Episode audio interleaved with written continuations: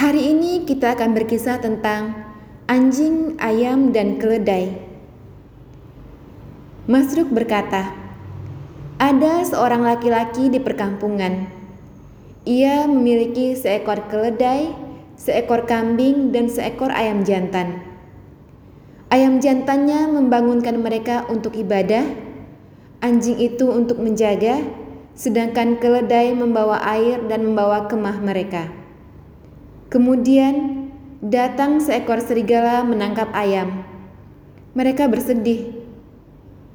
Pemiliknya berkata, mudah-mudahan ada kebaikannya. Kemudian datang seekor serigala merobek keledainya hingga mati. Pemiliknya berkata, mudah-mudahan ada kebaikan. Kemudian anjingnya yang mati setelah itu, ia berkata, mudah-mudahan ada kebaikannya. Pada suatu hari, semua orang yang berada di sekitar mereka telah ditawan. Hanya mereka saja yang selamat. Orang-orang di sekitar mereka ditawan karena suara anjing, keledai, dan ayam.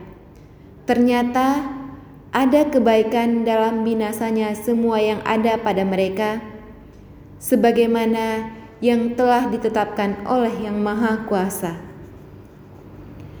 Barang siapa yang mengetahui sesuatu yang tersembunyi di balik kehalusan Yang Maha Kuasa, maka ia akan menerima segala apa yang terjadi dalam kehidupannya.